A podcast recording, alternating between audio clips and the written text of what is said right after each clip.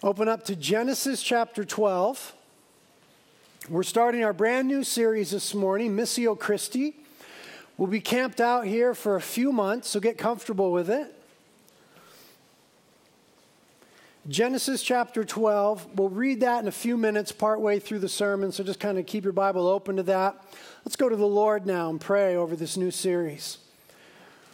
Lord, we thank you for this fresh season in our church and in our campuses here in Carpinteria and Ventura.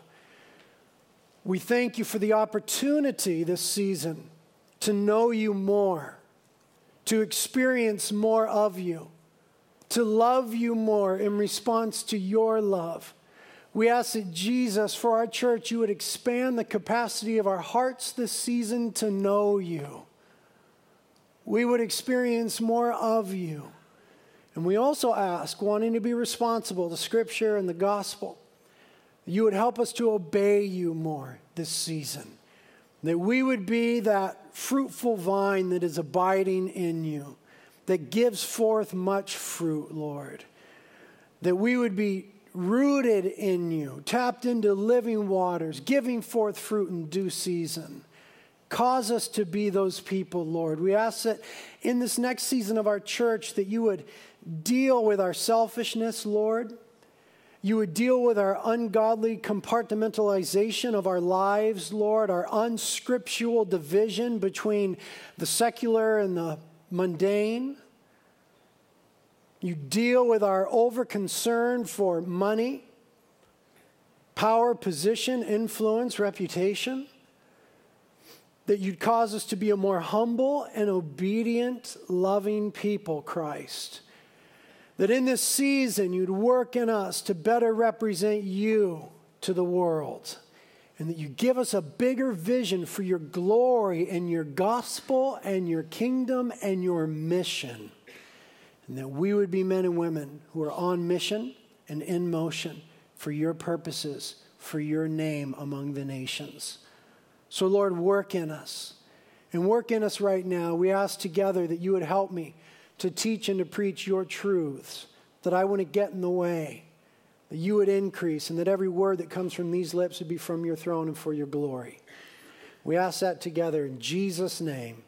Amen. Well, as I mentioned, we're going to spend the next few months here growing together as God's people as we journey through this series entitled Missio Christi.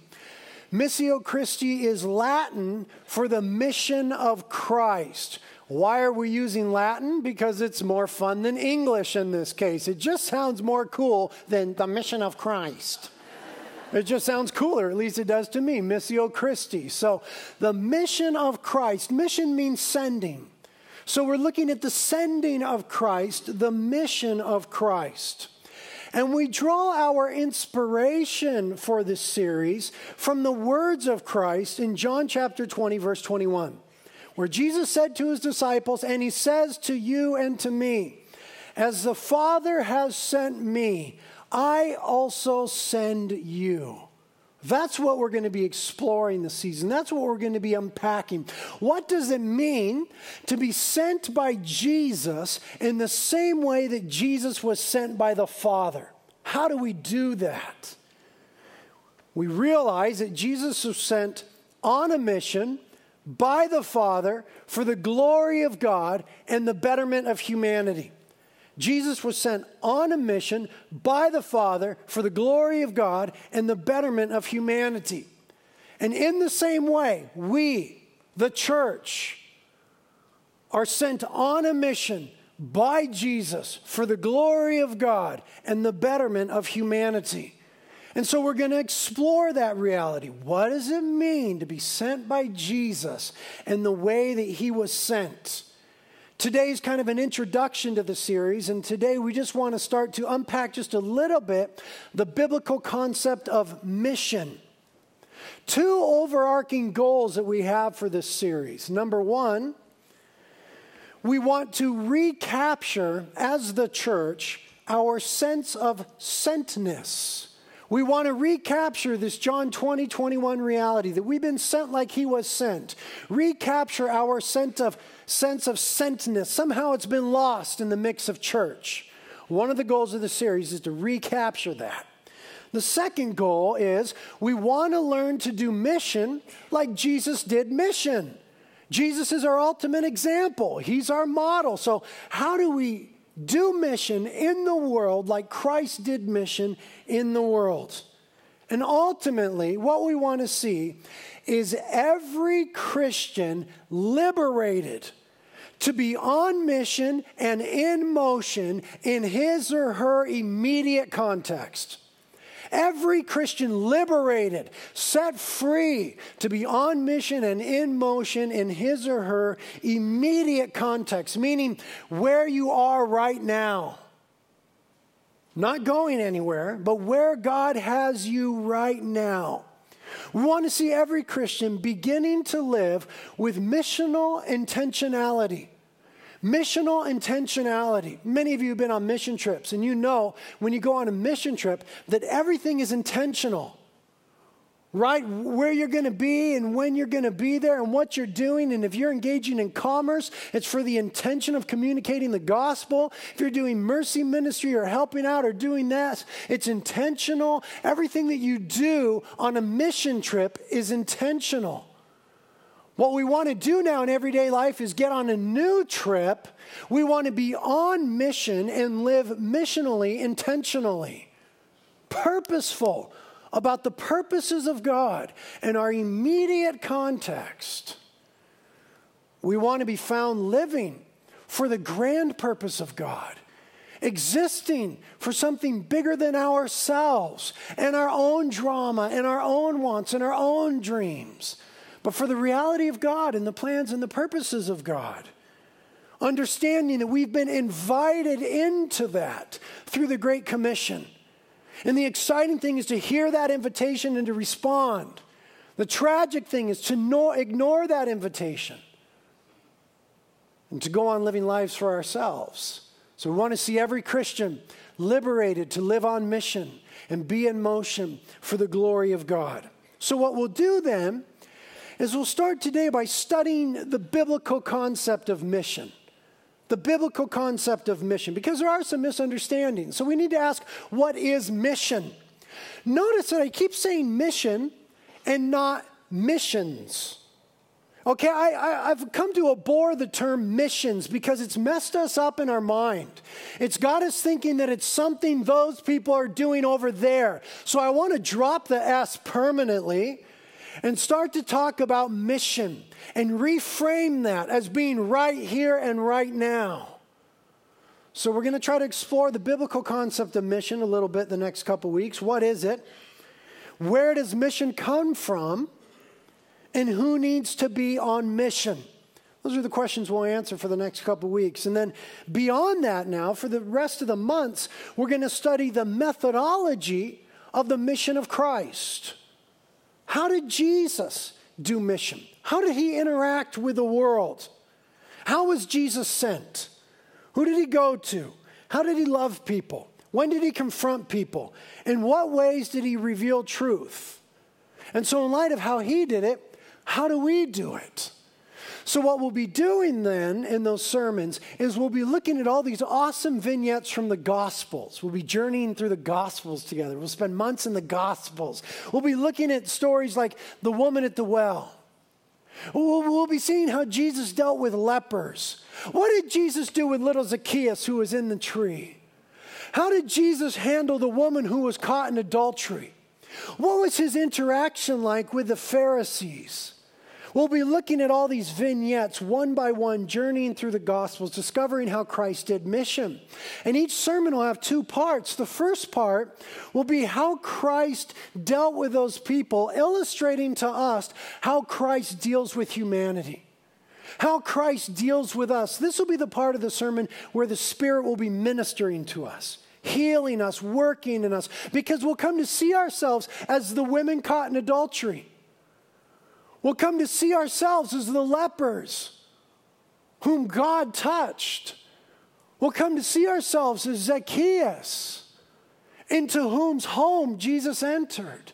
And so the Spirit will minister to us through that first part of the sermon. Here's how Christ reaches us and the world. And then the second part is how do we then reach the world like Christ? Who are the women at the well in our culture? How do we minister to them? Who are the women caught in adultery? Who are the lepers? Who are the Zacchaeuses? And how do we then do mission like Christ did mission? Now, I feel a need to justify this series. Why are we doing this? And the first thing I'll say is this because this is what the Spirit has to say to the church, this church, and our campuses in Carpinteria and Ventura. This has not come through some crafty invention of my own. This has come through times on my knees with the staff on our face before the Lord, seeking God for what He has to say to our church in this season. And so I believe through prayer that this is how the Lord has led us. More pragmatically now, why is this study series, series, excuse me, Missio Christi, needed at this time? Why do this right now? And I will say it is because there is a fundamental failure in the modern American church that needs to be addressed. And this fundamental failure has us frozen. This fundamental failure is keeping us from living life on mission. What is that fundamental failure? Well, it's multifaceted. Three points that we'll address right now. The first failure is a failure to understand the biblical concept of mission. What is it really? What isn't it? The second is the failure to understand ourselves as the church, our identity in Christ is the people of God. And the third failure is a failure to understand our context as being North America.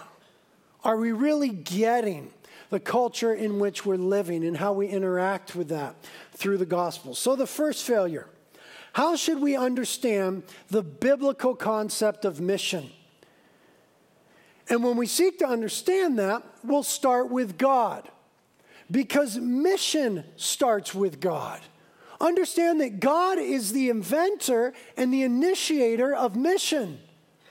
We often think of mission as something the church invented, as something the church does, as something the church has dreamt up, but it's not. God dreamt it up. God is the initiator of mission. And all mission is God's mission. And all ministry is God's ministry. He's the initiator, He's the owner, He's the author, He's a finisher of it. And so, what we need now when thinking about mission is a theocentric understanding. I know it's a slightly big word, but we're ready for these kind of words. A theocentric understanding. Theos, theo meaning God, centric meaning centered. You know that. A God centered understanding is what we need when we think about life on mission. It needs to be centered around God, the purposes of God, the heart of God, the revelation of God, and the gospel of God, as opposed to Another big word, but you're ready for it. An ecclesiocentric understanding. Ecclesio from ecclesia, church. We don't want a church centered understanding of mission. Mission is not derived from the church, it's not owned by the church, it's not authored by the church. It's owned, authored, and derived from God. So we want God to be the center of our understanding of life on mission. We want a theocentric understanding, not a anthropocentric understanding. That means man centered. A man centered understanding. When we talk about life on mission, we're not speaking about merely humanitarian efforts. We're not driven merely by the plight of humanity. We're not only looking to relieve suffering and bring about justice. It's not a man centered thing mission. It's God centered. We want a theocentric understanding and not a cosmocentric understanding. From cosmos, meaning the world. It's not a world centered thing. It's not an environmental thing. It's not a global warming thing. It's not a one world thing. It's a Jesus thing. It impacts all those other things the church, humanity, and the world. But the source and the center of our understanding is God Himself. And the first thing we need to understand is that in His very nature, God is a missionary God. In His very nature, God is a sending God. Now, this will be the topic of next week's sermon the nature of God and how that informs, shapes, and inspires mission. But suffice it to say for this morning that in his triune nature, as Father, Son, and Holy Spirit, God is sender, sent, and sending. He is all of those. And it's in his very nature, because he is love, to reach out and therefore to send. Again, we'll unpack that next week. But for now, we need to know that mission has its origin in and with the very nature of God. So we'll look to have a, oh my goodness, here's a really weird word, a Trinitarian understanding of mission. We'll understand mission through the lens of the triune nature of God. We'll post a glossary online in the weeks to come. no, we really are going to. The other thing that we must say about God and mission is this that mission exists because worship doesn't. That's one of the opening lines from John Piper's famous book, Let the Nations Be Glad. First chapter, second line. Mission exists because worship doesn't. In other words, the goal of all mission, all Christian activity, is for God to be worshiped, adored, and glorified among all peoples. That's the goal.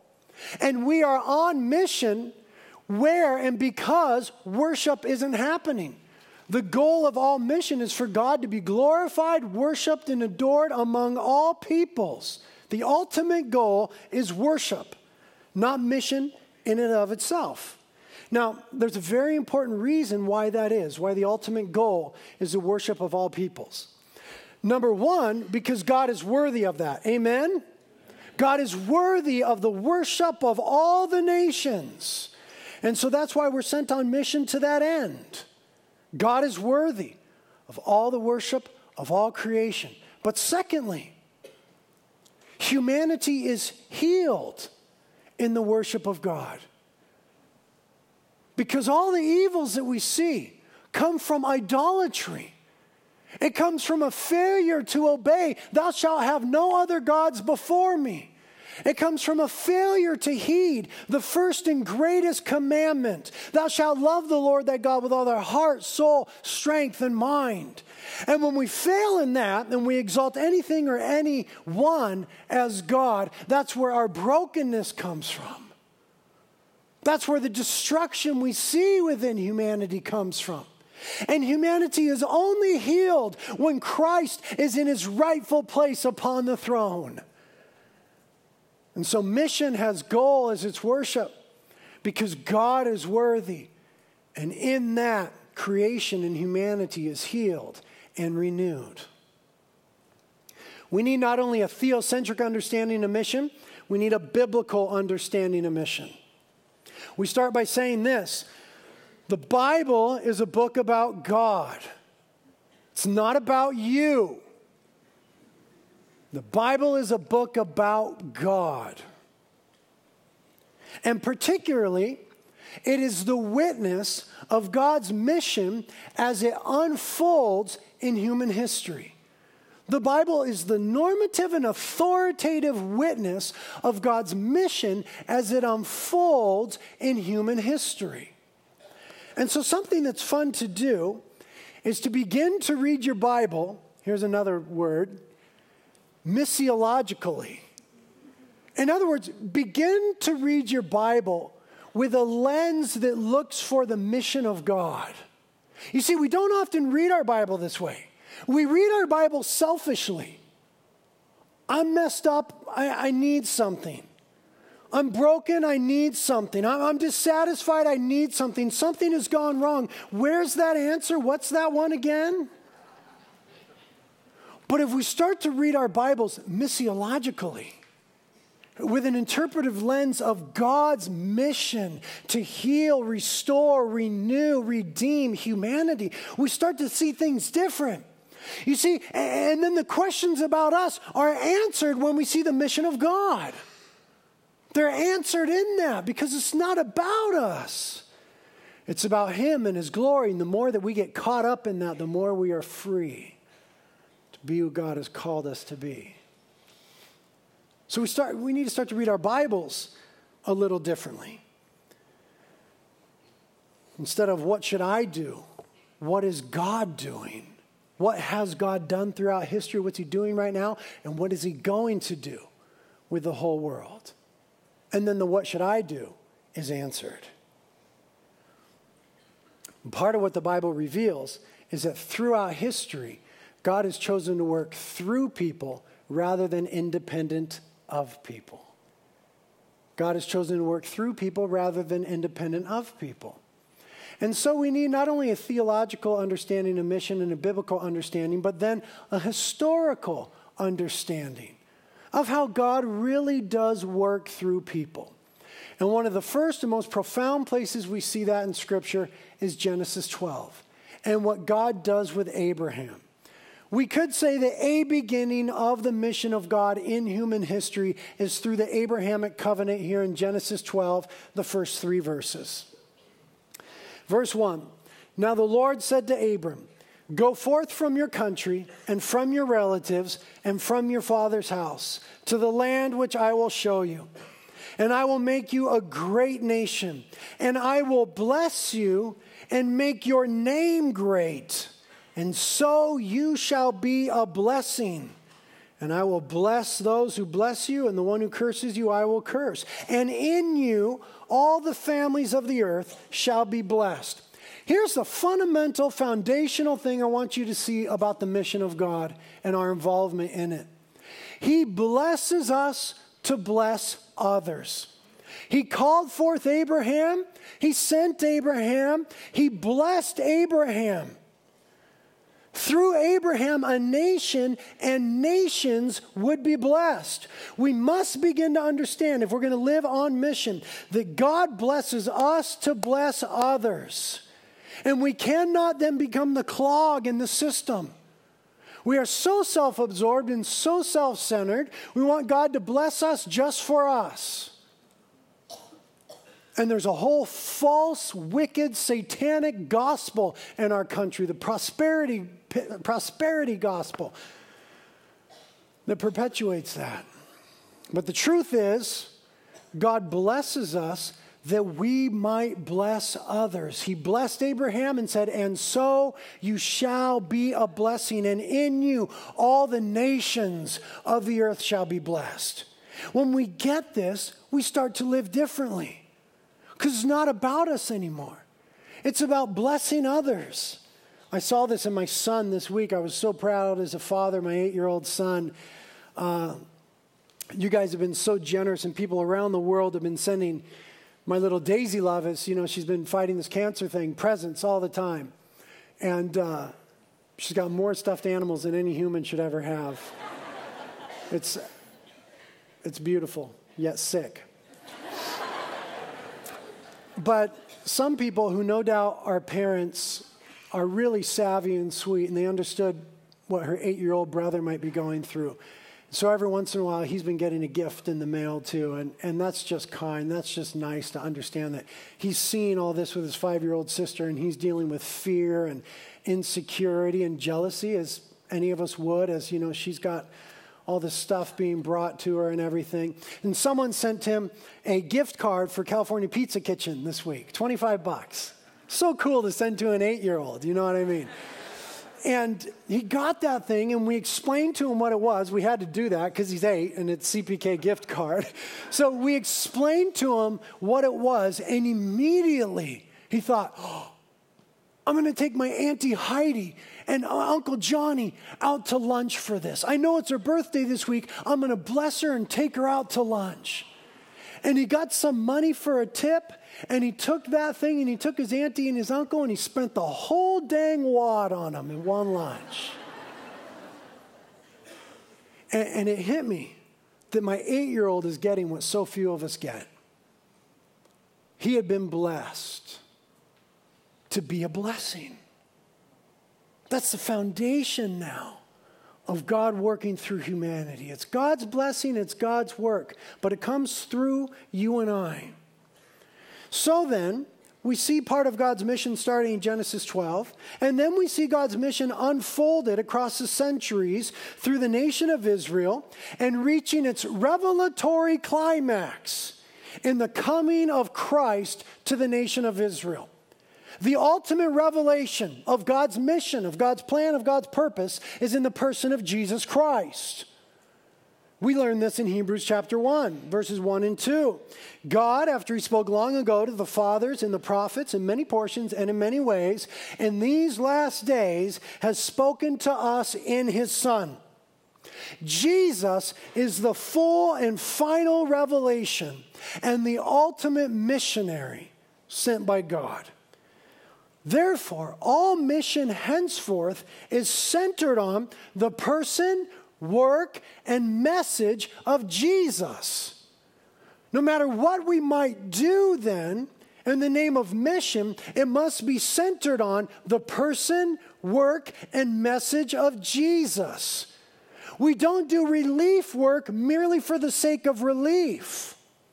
We don't do justice work merely for the sake of justice. We don't do mercy ministry merely for the sake of mercy. We do it to represent the kingdom of God and its renewal and its war against the powers of darkness and the, broken of, the brokenness of humanity, yes. But we also do it to build bridges over which we can deliver the gospel of God. For what does it profit a man to gain the whole world and to lose his soul? So we preach the gospel of God, and all mission, all life must have as its center the person, work, ministry, and message of Jesus Christ. Therefore, as a church, we cannot hide. We have an agenda. We don't want people to go to hell. We have an agenda. And if you believe the Bible and you believe in a literal hell, like I do, then it'll keep you on track and on mission because it breaks your heart that men and women are going there. God's mission reaches its functional climax in Christ's ministry, death, and resurrection. Everything henceforth looks back to that. It's all centered on his work. And so mission now functions according to the gospel. God's mission continued in the sending of the Spirit to call forth, empower, lead, and gift the church as the witness of God's good news in Jesus Christ. Notice that I said God's mission continued through the church. In Acts chapter 1, the whole book of Acts starts out this way Acts 1 1. The first account I composed, Theophilus, about all that Jesus began to do and to teach. Notice what Jesus began to do and to teach. Those two verbs, do and teach, in the Greek, they're in the imperfect tense, which means they are an ongoing action, which means the Missio Christi, the mission of Christ, never ended. It is ongoing. He is still doing, he is still teaching, but now he is doing it through the church. It's not apart from him. It's not void of him. It's not ours. It's still his. It's what he began to do and teach, he continues to do through his own people. God's mission continues today, then, in the worldwide witnesses of churches in every culture to the gospel and the kingdom of Christ. And God's mission is heading toward a consummation, an end. And the end is not the destruction of all things, the end is the renewal of all things. Revelation chapter 21 and I saw a new heaven and a new earth. For the first heaven and the first earth passed away, and there's no longer any sea, any sea, a Jewish idiom meaning no separations between peoples. And I saw the holy city, New Jerusalem, coming down out of heaven from God, made ready as a bride adorned for her husband. And I heard a loud voice from the throne saying, Behold, the tabernacle of God is among men, and he shall dwell among them, and they shall be his people, and God himself shall be among them. And he shall wipe away every tear from their eyes, and there shall no longer be any death, there shall no longer be any mourning, or crying, or pain the first things have passed away. And he who sits on the throne said, Behold, I am making all things new. There is a finish. There is a consummation. There is a goal. And it is a renewal of all things through the person and the cross of Jesus Christ. And he works that renewal through us today. So then, how should we understand ourselves as the church? How do we understand ourselves as a church? Get this the church is not the goal of mission or the goal of the gospel, but rather the church becomes God's instrument for mission and the gospel. We're not the goal. It's not as though you get saved and you go to church and that's it. Oh, it's awesome. The church is not the goal. The church becomes the instrument for all that Jesus began to do and to teach. We have some disconnects that we have to deal with. Disconnect number one. We see often our individual salvation and individual worship of God as the goal. That's a disconnect. Let's reconnect.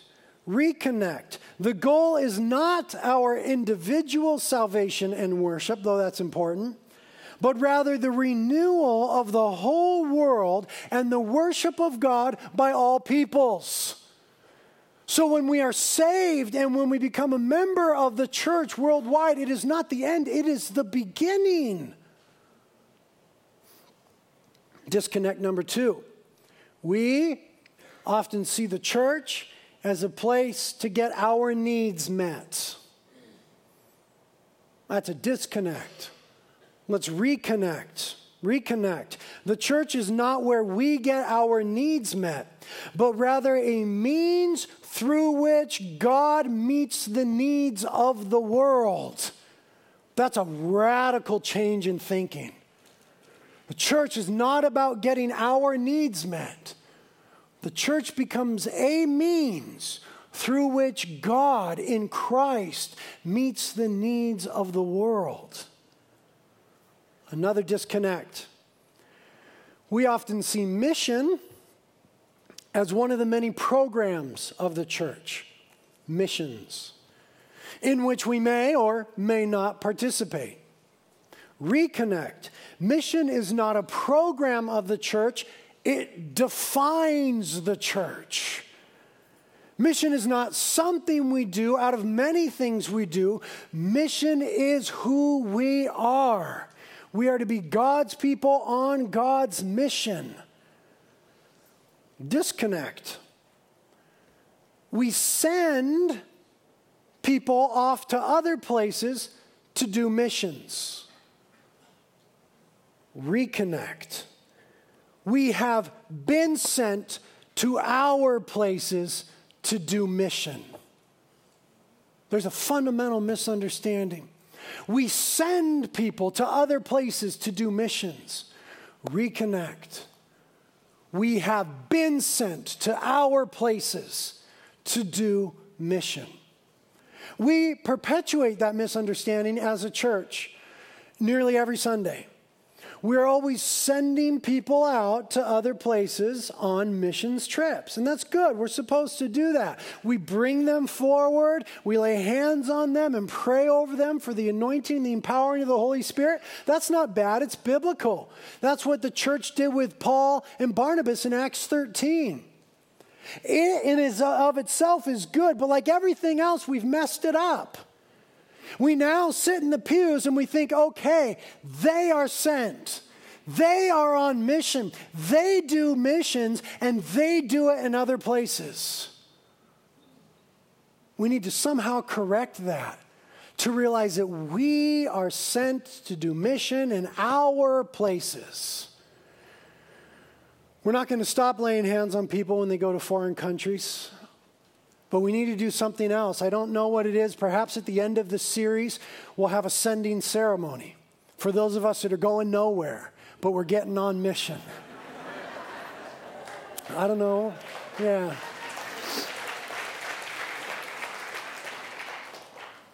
So then, we, we have a, a loose, cursory definition of the church. The church is the people of God called to God, sent by God for the glory of God to meet the needs of the world with God. There's our identity. That's how we need to see ourselves. One more time and keep it on the PowerPoint.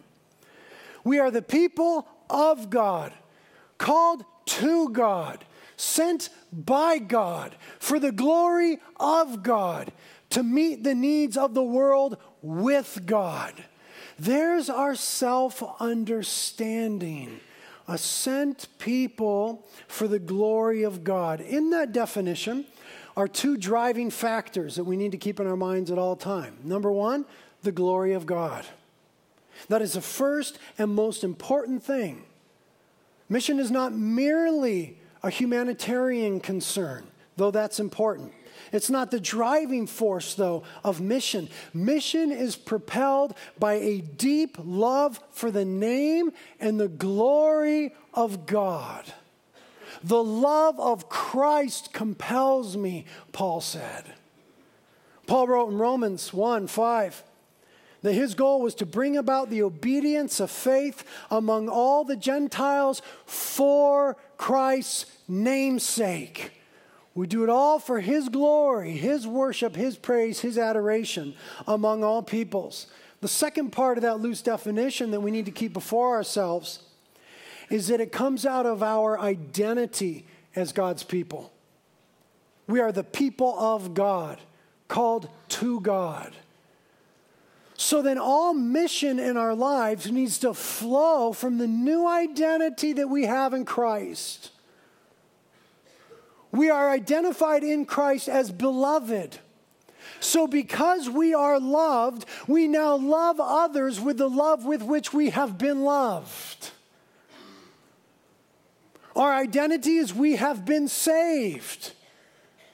So, because we are saved, we now seek to see others saved by the one who saved us. Our identity is we have been reconciled. So, having been reconciled, we now labor to see others reconciled to God and one another. Because we are reconciled people. And because our identity is adopted and cared for, we now seek to care for other people because we are cared for by God. Everything that we do in mission comes out of the new identity that we have in Christ as God's people for the glory of God. So then, mission is not just a program of the church, it defines the church as God sent people. John Stott says it well in an excellent book I recommend to you, The Living Church. John Stott says, We are called out of the world to belong to God and also sent back into the world to witness and to serve. Moreover, the mission of the church is modeled on the mission of Christ, Missio Christi. He himself said, As the Father has sent me, I am sending you. So our self understanding needs to be that we are a sent people. And that we are supposed to get this, we are supposed to be the church, not go to church. If as many of us would be the church as as many of us go to church, should be radical. We are called to be the church, not go to church. The church is who we are Monday through Saturday, not where we go on Sunday. And so, mission is meant to be everyday, normal, easy, doable life. Where you are right now, Christ is on mission.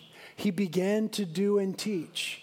He is teaching and doing in your context, but you're a part of that. We need to see ourselves as sent and on full time mission. And the last point, and a brief one, is how should we understand our context as North Americans? The modern missionary movement is something that we identify as starting in 1792 and going until present time. It's been the most successful period of missions throughout the history of the church, the modern missionary movement. We identify it as starting in 1792 with a man named William Carey. William Carey was a shoemaker in England. William Carey was self taught and had a heart after God. By the time he was 21, he had mastered Hebrew, Greek, Latin, and Italian. He made for himself out of shoe leather a globe. And he read the diaries of Captain Hook, or Hook,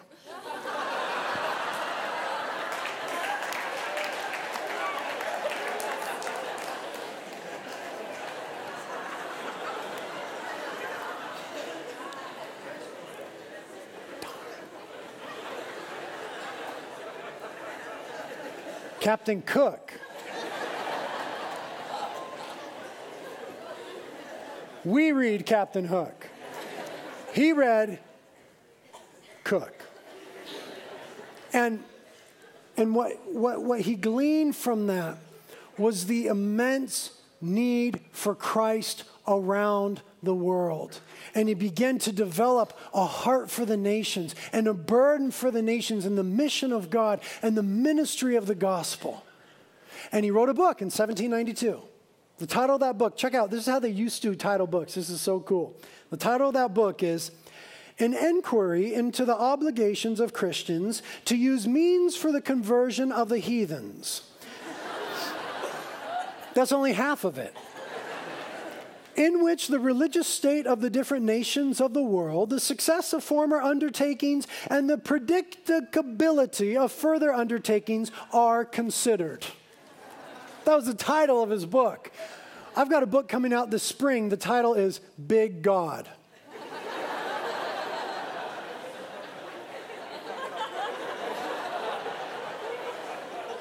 I need like 60 more words. Anyway, he wrote that book, and in the same year, he preached a sermon entitled Expect Great Things from God, Attempt Great Things for God. And it changed the world. Men and women began to go in a whole new movement among the nations. Two years later, William Carey himself went to India and served the Lord there for 43 years and saw incredible fruit. He started the modern missionary movement. Now, what we could say about the modern missionary movement is with all its controversy and all its failures, it's been incredibly successful for worldwide evangelization. But what we have to say about our own context, North America, is that in recent years, North America, the church, has not only suffered a loss in people going to church, but also a loss in power and influence, influence for the gospel and for Christ within society. And so, the question that responsible Christians need to ask themselves is how should we view our immediate context? Of North America? Are we to see ourselves as an evangelized people or as a mission field? In 1908, Pope Pius X terminated the mission status of the American church. Now, whether that was right or wrong to do in the Catholic Church in 1908, I don't know. I wasn't there. But I'm here right now and I look around our context in North America and I see a culture that is far from God and in rebellion to God. I see a church that is far from God. I see a gospel that has been perverted and maligned. And I see an increasingly anti church, anti Christian, anti Christ spirit and attitude working. And my conclusion is that if North America was ever evangelized, it is no longer. That we must begin to view our context as a mission field. Our society is post Christian and moving rapidly toward anti Christian. And why that concerns us is not because we need to be a church with political influence or because we're afraid of being marginalized. I would argue that the church has worked historically best from the margins. The reason that bothers us is because we don't want men and women to go to hell. And so I think it's fair and proper to speak of North America as a mission field, a full blown mission field.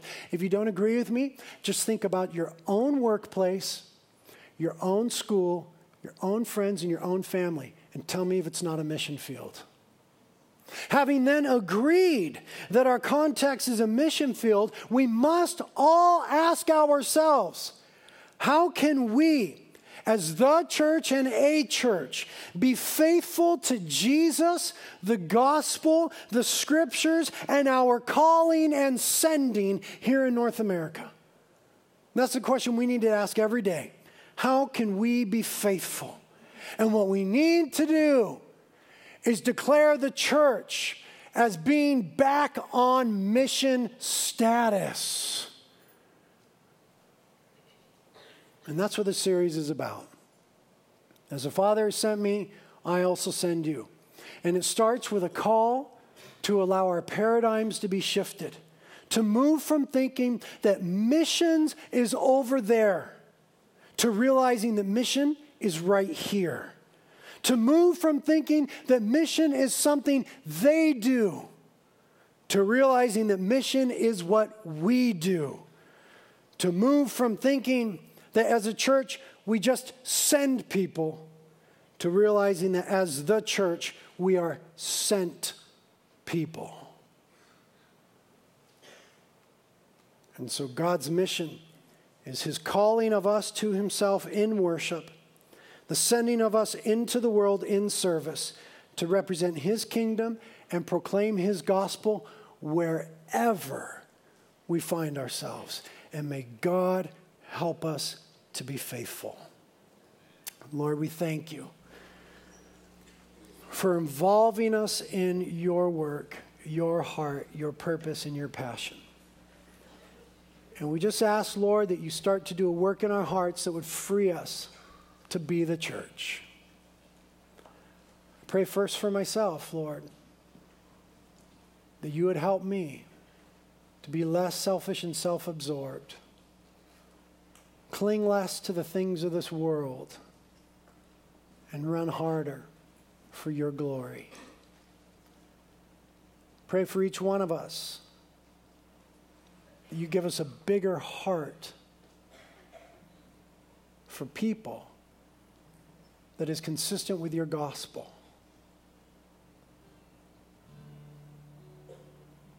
Inspire us, Holy Spirit, to be on mission and in motion for the glory of God.